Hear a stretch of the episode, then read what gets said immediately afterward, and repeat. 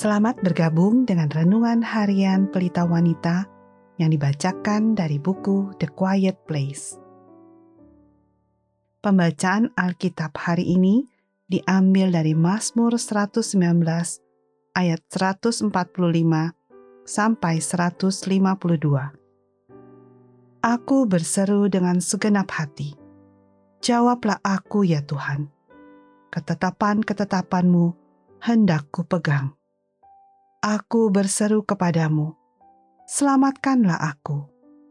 Aku hendak berpegang pada peringatan-peringatanmu.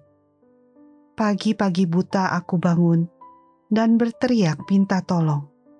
Aku berharap kepada firmanmu aku bangun mendahului waktu jaga malam untuk merenungkan janjimu. Dengarlah suaraku sesuai dengan kasih setiamu ya Tuhan. Hidupkanlah aku sesuai dengan hukummu. Mendekat orang-orang yang mengejar aku dengan maksud jahat. Mereka menjauh dari Tauratmu.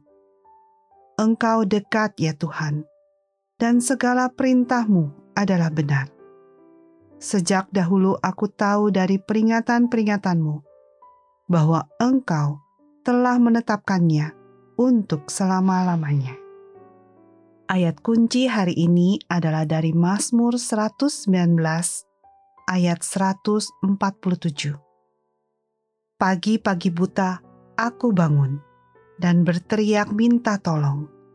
Aku berharap kepada firman-Mu penggerak di pagi hari. Esensi tipuan setan adalah bahwa kita bisa menjalani hidup secara independen dari Allah. Setan tidak peduli apakah kita percaya pada Allah atau mengisi jadwal kita dengan banyak kegiatan rohani.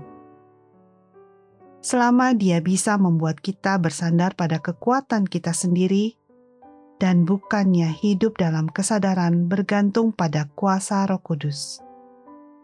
Enam kali dalam Perjanjian Lama, kita membaca, "Bertanyalah Daud kepada Tuhan."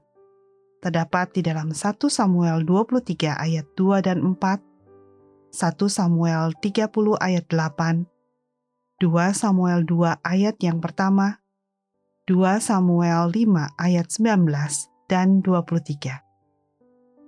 Daud tahu dia bukan apa-apa di luar Tuhan, dan dia tidak akan mampu melakukannya sendiri.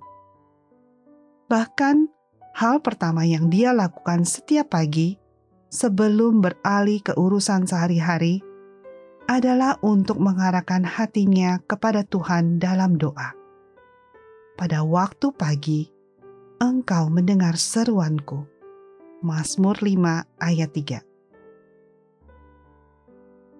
Terlalu sering saya sadar bahwa saya memperhatikan detil dan tugas hari itu tanpa terlebih dahulu meluangkan waktu untuk bertanya kepada Tuhan. Apa yang sebenarnya saya ingin katakan, meskipun saya tidak pernah benar-benar mengatakannya, adalah saya mampu menangani hari ini sendirian. Saya bisa melakukan pekerjaan saya, merawat rumah saya, memelihara relasi saya, dan menangani keadaan saya dengan baik sendirian. Saya tidak benar-benar membutuhkan dia.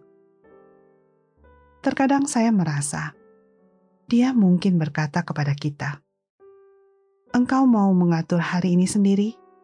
Silakan." Lalu, meskipun kita dapat melakukan banyak hal, pada akhirnya kita tidak memiliki apa pun yang bernilai untuk ditampilkan setelah menghabiskan waktu seharian membuat keputusan dan bekerja dengan kekuatan kita sendiri.